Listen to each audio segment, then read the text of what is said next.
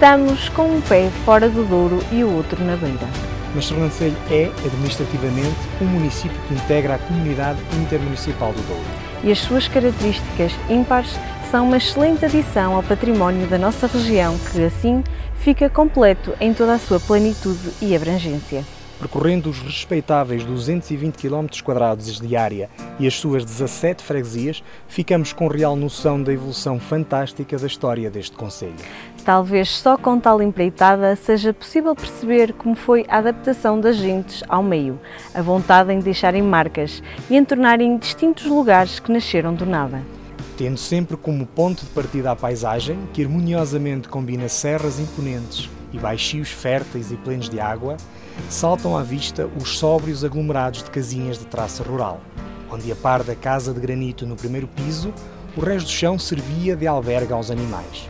O cortelho tinha a função de cevar os porcos, o palhal armazenava o alimento dos animais e cá fora, na quinta, pousavam as rudimentares alfaias para amanho da terra. Esta é Sernancelho, o concelho que te convidamos a visitar e a deixar que te encante pela sua história. Sernancelho foi, em tempos que lá vão, uma vila das mais antigas, não só da Beira, mas de Portugal, e exerceu no passado alguma influência social e política na região. Poucas descrições teriam o condão de resumir de forma tão definitiva o patamar histórico a que chegou a vila de Sernancelho. Abade Vasco Moreira, o sernancelense que assinou a primeira monografia do concelho em mil novecentos e vinte e nove, descreve Sernancelho de forma apaixonada, revelando que, para além do primeiro foral obtido em mil cento e vinte e quatro, dezoito anos antes da fundação da nacionalidade portuguesa, esta terra vem de épocas mais remotas. Dos tempos de Viriato não restam vestígios materiais e, quanto à certeza absoluta das origens do concelho que permitem estabelecer uma cronologia, é uma tarefa que nenhum historiógrafo arrisca. Nem quanto à origem do nome Sernancelho. Uma hipótese é que durante uma investida árabe, o povo terá gritado ao valente cavaleiro cristão de nome Celha, guardião do castelo, fechasse a porta do castelo, Serra Celha. Já o foral de Egas Bosende fala em Cernonceli, enquanto no século décimo o termo parece apontar para Senhor Zeli.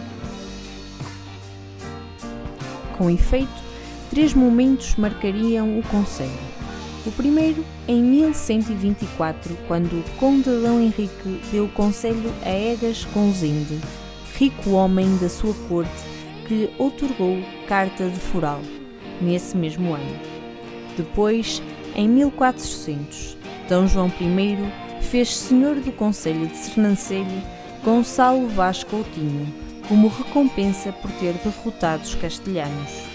D. Afonso V, por carta de vinte de maio de mil quatrocentos e setenta, assinada em Santarém, deu-o a D. Francisco Coutinho, meirinho-mor do reino.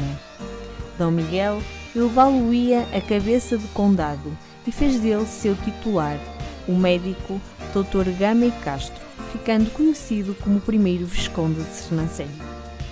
Do passado de glória, Sernancelho guarda um manancial de exemplares patrimoniais que ainda hoje são referência.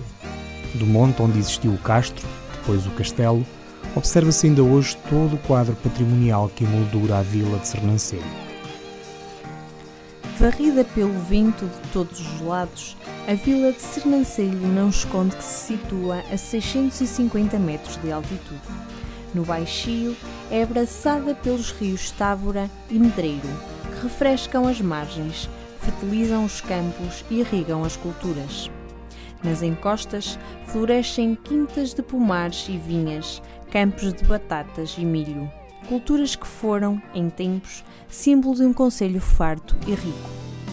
Tão rico e diverso que a vila acabaria por ter um passado grandioso, como se constata pelo número e proporções dos seus edifícios. A época medieval também marcou Sernancelho, deixando na sua igreja e nas sepulturas que a circundam um cartão de visita para a eternidade. O ponto mais alto é o Monte Castelo. O adro, aglutinador de civilidade foi a Praça da Vila até ao século dezenove. Ao lado da igreja, construída em finais do século doze, ergue-se na antiga escola primária o edifício da Biblioteca Municipal. Mais adiante, o Pelourinho, de alto fuste granítico, data de mil quinhentos e cinquenta e quatro e é fronteiro à Casa da Câmara, da qual parece companheiro inseparável. Embora se desconheça a data de construção desta singular igreja românica de Sernancelho, o ano de mil cento e setenta e dois surge como provável aproximação. No entanto, o portal principal, que salta automaticamente à vista, remonta ao século catorze. A Torre Sineira foi apenas construída em mil seiscentos e trinta e seis e a restante fronteira será eventualmente do século dezoito. No interior destacam-se duas pinturas e um arcossólio de estilo gótico. Derivado da disparidade de datas entre as demais intervenções, a igreja é influenciada tanto pelo estilo artístico românico como pelo estilo gótico da Baixa Idade Média. Mais recente é o Auditório Municipal, o espaço onde têm lugar os acontecimentos culturais mais relevantes do concelho. Este edifício desempenhou ao longo dos anos muitas funções cívicas, sendo as mais relevantes as de Câmara Municipal e Registro Civil. A fidalguia deixou-nos exemplares como a Casa dos Condes da Lapa e Barões de Moçambique. O Solar dos Carvalhos, que desponta por trás da igreja, foi construído no século dezoito a partir dos materiais dominantes no concelho, como o granito, e encontra-se em admirável estado de conservação. O edifício é fortemente influenciado pelo estilo barroco. A habitação tem formato retangular e irregular, adaptando-se ao arruamento onde se implanta e é considerada uma das mais importantes habitações setecentistas de Sernancelho. A castanha é responsável igualmente pela visibilidade que Sernancelho e a região alcançaram, sendo o concelho conhecido como a Terra da Castanha. Em torno deste fruto, cuja importância económica é inquestionável para as gentes de Sernancelho, despoltou a prática desportiva de natureza. Durante três dias, Sernancelho homenageia à natureza os seus agricultores e enaltece a relação equilibrada, secular, do homem com o meio que o rodeia. A Festa da Castanha pretende igualmente colocar em evidência a dinâmica do tecido empresarial local, que, também graças à castanha, conseguiu, nestas mais de duas décadas e meia, transformar um produto subvalorizado num dos mais importantes no mercado, atingindo preços elevados e muito compensadores para os agricultores. A música ecoa pelas ruas de Ferreirim. Aqui situa-se uma das mais conhecidas bandas de música do país. Fundada em vinte e seis de dezembro de mil novecentos e oitenta e um, a Banda Musical oitenta e um de Ferreirim é o orgulho das suas gentes. Mas o projeto desta associação vai mais para além da sua banda de música. Em parceria com a Câmara Municipal, aqui funciona um Conservatório Regional de Música. Em lugar de destaque na localidade, um monumento evoca a importância desta associação para este concelho. A história e a música de braços dados, numa comunidade que ao longo dos anos sempre teve um enorme espírito de entreajuda. E que certamente perdura até aos nossos dias. Ferreirim é uma terra povoada de olivais e vinhos.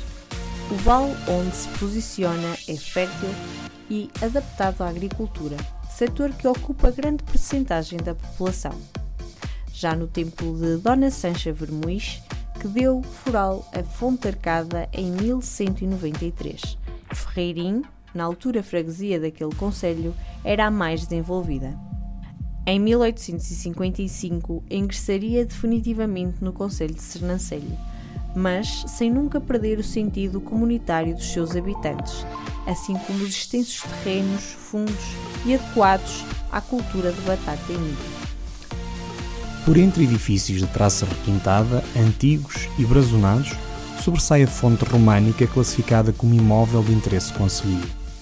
Embora se desconheça a data de construção, sabe-se que a fonte de Ferreirim é de origem românica. É uma característica fonte de mergulho, ou seja, não tem bica, mas apenas um tanque no qual se mergulha um recipiente para se tirar água. O Santuário de Nossa Senhora da Consolação, de onde se desfruta uma vista privilegiada sobre a aldeia, é motivo de festa rija no terceiro domingo de agosto. A Igreja Matriz de Santo Estevão, de granito amarelado e situada em lugar harmonioso, convida a uma visita. Este edifício maneirista foi construído no século dezassete e, na segunda metade do mesmo século, foi edificada ao lado do corpo da igreja uma torre sineira e um templo barroco interior. Pouco se sabe sobre o edifício, para além de que foi construído em honra de Santo Estevão, o primeiro mártir do cristianismo e um dos setenta discípulos. Existe ainda um marco da Universidade de Coimbra, um cruzeiro de templete e várias alminhas que coexistem com desordenados muros de pedra. Mesmo no fundo da povoação, o conjunto escultórico que as mãos dos artistas do granito regionais criaram em homenagem aos vinte anos da Banda Musical oitenta e um de Ferreirim. A antiga escola primária deu lugar ao moderno Conservatório Regional de Música de Ferreirim, contando com mais de duas dezenas de alunos, gerido pela Associação da Banda Musical oitenta e um. O Conservatório Regional de Música de Ferreirim nasceu do esforço conjunto entre a direção da Banda Musical oitenta e um de Ferreirim e o município de Sernancelho, com o objetivo de responder à necessidade de formação de inúmeros jovens que procuram uma educação-formação qualificada. Conhecido como o Mestre, Aquilino Ribeiro é um dos maiores escritores portugueses do século vinte. Nasceu na freguesia de Carregal, Sernancelho, em mil oitocentos e oitenta e cinco e foi batizado na igreja de Alhais, concelho de Vila Nova de Paiva. Inconformado por natureza, mudou-se para Lisboa em mil novecentos e sete, onde intentou começar carreira no jornalismo. As controversas atividades políticas levariam Aquilino Ribeiro à cadeia, de onde se evadiu. Exilado em Paris, frequentou a Sorbonne, onde recebeu ensinamentos dos melhores mestres da época. No campo literário, estreou-se em mil novecentos e treze, com a coletânea de contos Jardim das Tormentas. Da sua vasta obra destacam-se A Via Sinuosa, Terras do Demo, Wolfrânio, Aldeia, Cinco Reis de Gente e Malhadinhas. Carregal é berço de Aquilino Ribeiro. Terra dominada por uma paisagem repleta de verde que quase oculta a nascente do rio Aviasca. Admiramos a localidade de onde nasceu um dos maiores escritores do século vinte. A casa lá está, por trás do pátio, que recebeu o nome do autor de O Malhadinhas. O pequeno núcleo urbano de Carregal guarda religiosamente a capelinha de Santo Amaro e a Igreja Matriz do Espírito Santo. Rodeada de velhos arciprestes, abre-nos as portas para que admiremos o seu interior em talha dourada e o requinte da sua construção. Ao lado, sobressai o pórtico dos Sanhudos, com brasão, por onde passamos rumo ao aglomerado de casas de pedra onde Aquilino nasceu. É uma construção humilde, típica de lavrador, tal como a descrição detalhada que o escritor faz em Cinco Reis de Gente. Carregal é a aldeia plena de história e um exemplo de comunidade constituída por mais duas localidades, a Aldeia de Santo Estevão e Tabosa do Carregal. O mosteiro de Nossa Senhora da Assunção de Tabosa foi o último mosteiro de Cister a ser fundado em Portugal. Integrado no núcleo duriense dos mosteiros e conventos da Ordem de Cister, no extremo sul do Val do Varosa, e situado nas chamadas Terras do Demo, mantém-se aqui o espírito de silêncio e de recolhimento desde a sua fundação. A história deste mosteiro atravessa três séculos de grandes sobressaltos e alterações profundas. Primeiro foi o período longo da sua edificação, do mosteiro e da sua cerca, que durou até mil setecentos e quarenta e cinco. Depois, a reestruturação que o geral da Congregação de Alcobaça, Frei Manuel de Mendonça, introduz na Ordem de Cister e que obriga as monjas a deslocarem-se para Setúbal em mil setecentos e setenta e um, num conturbado processo no tempo do Marquês de Pombal e pelo qual Tabosa, naquele tempo, um dos mosteiros mais ricos da Ordem, é despojado de todas as suas rendas e foros. Segue-se o regresso a Tabosa, já no tempo de Dona Maria primeira, e o penoso processo de reconstrução do destruído mosteiro. Por fim, a sua lenta degradação após a extinção das ordens religiosas, despojado de novas monjas e obrigado a vender alguns de seus bens para assegurar a subsistência das sobreviventes. O mosteiro nunca mais veio a ser habitado, sendo as suas diversas propriedades sucessivamente vendidas, restando apenas, nos anos sessenta do século passado, um edifício arruinado e a sua cerca. Tabosa do Carregal é a terra do convento de Nossa Senhora da Assunção e dos Fálgaros, fundado em mil seiscentos e noventa por Dona Maria Pereira, com o objetivo de abrigar monjas descalças ou recoletas que professassem as regras de São Bento com devoção e piedade. Foi o verdadeiro impulso ao crescimento da povoação de Tabosa. O granito é o elemento dominante em toda a construção e também nas habitações que o rodeiam. Imponente, o convento conheceu a ruína com a extinção das ordens religiosas em mil oitocentos e trinta e quatro. A cerca desabou, assim como grande parte dos motivos mais interessantes do edifício. Escaparam a torre do mirante, o pórtico e a igreja que hoje é utilizada pelo povo para as normais cerimónias religiosas.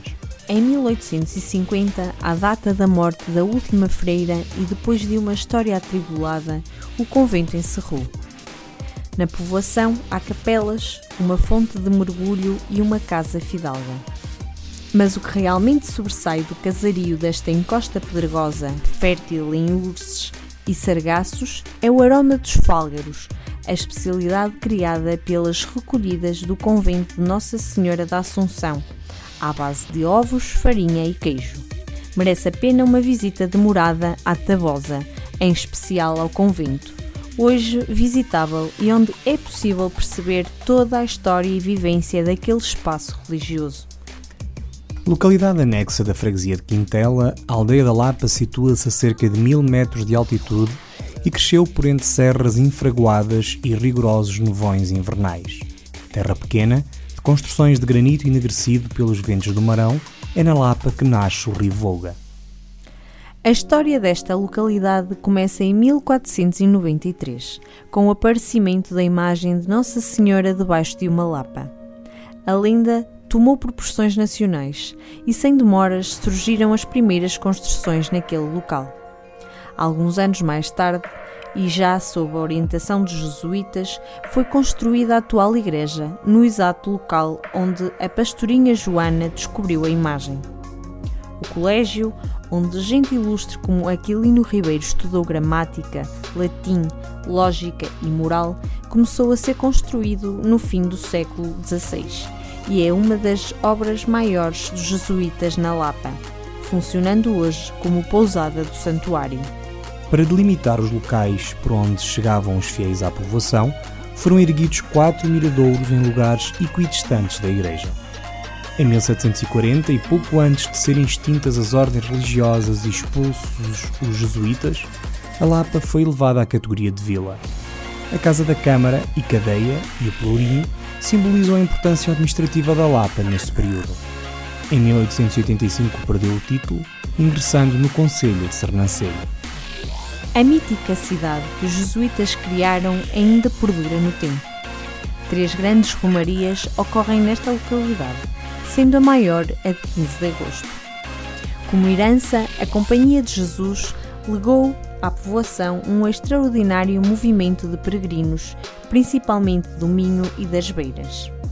E também a certeza que os devotos vêm à Lapa não apenas para pedirem a proteção de Nossa Senhora ou para pagarem tributo pelas graças concedidas, mas para apreciarem as iguarias locais, como são os casos do pão e do queijo de cabra. Graças às características mistas de vale e montanha, influenciadas pela ventosa Serra da Lapa, pela verdejante borralheira, pela granítica zebreira e pelos numerosos ribeiros que irrigam os pastos e os terrenos agrícolas à sua passagem, completa-se um cenário construído ao longo de séculos pela natureza e pelo homem. São estes os quadros paisagísticos que a ação do homem conseguiu humanizar e que queremos que descubras e contemples. O Concelho de Sernancelho é um território pleno de história. Séculos de uma existência anterior à fundação da nacionalidade portuguesa conferem a Sernancelho o estatuto de terra onde pousaram povos de muitas proveniências que, pelo seu engenho e arte, deixaram conhecimento e importantes testemunhos da sua presença. Esta é uma terra de misticismo, de história gravada nas pedras graníticas que fazem dos seus mosteiros e das suas igrejas um raro museu à disposição de todos. Esta é a terra da castanha, é a terra dos mosteiros e a terra de boa gente.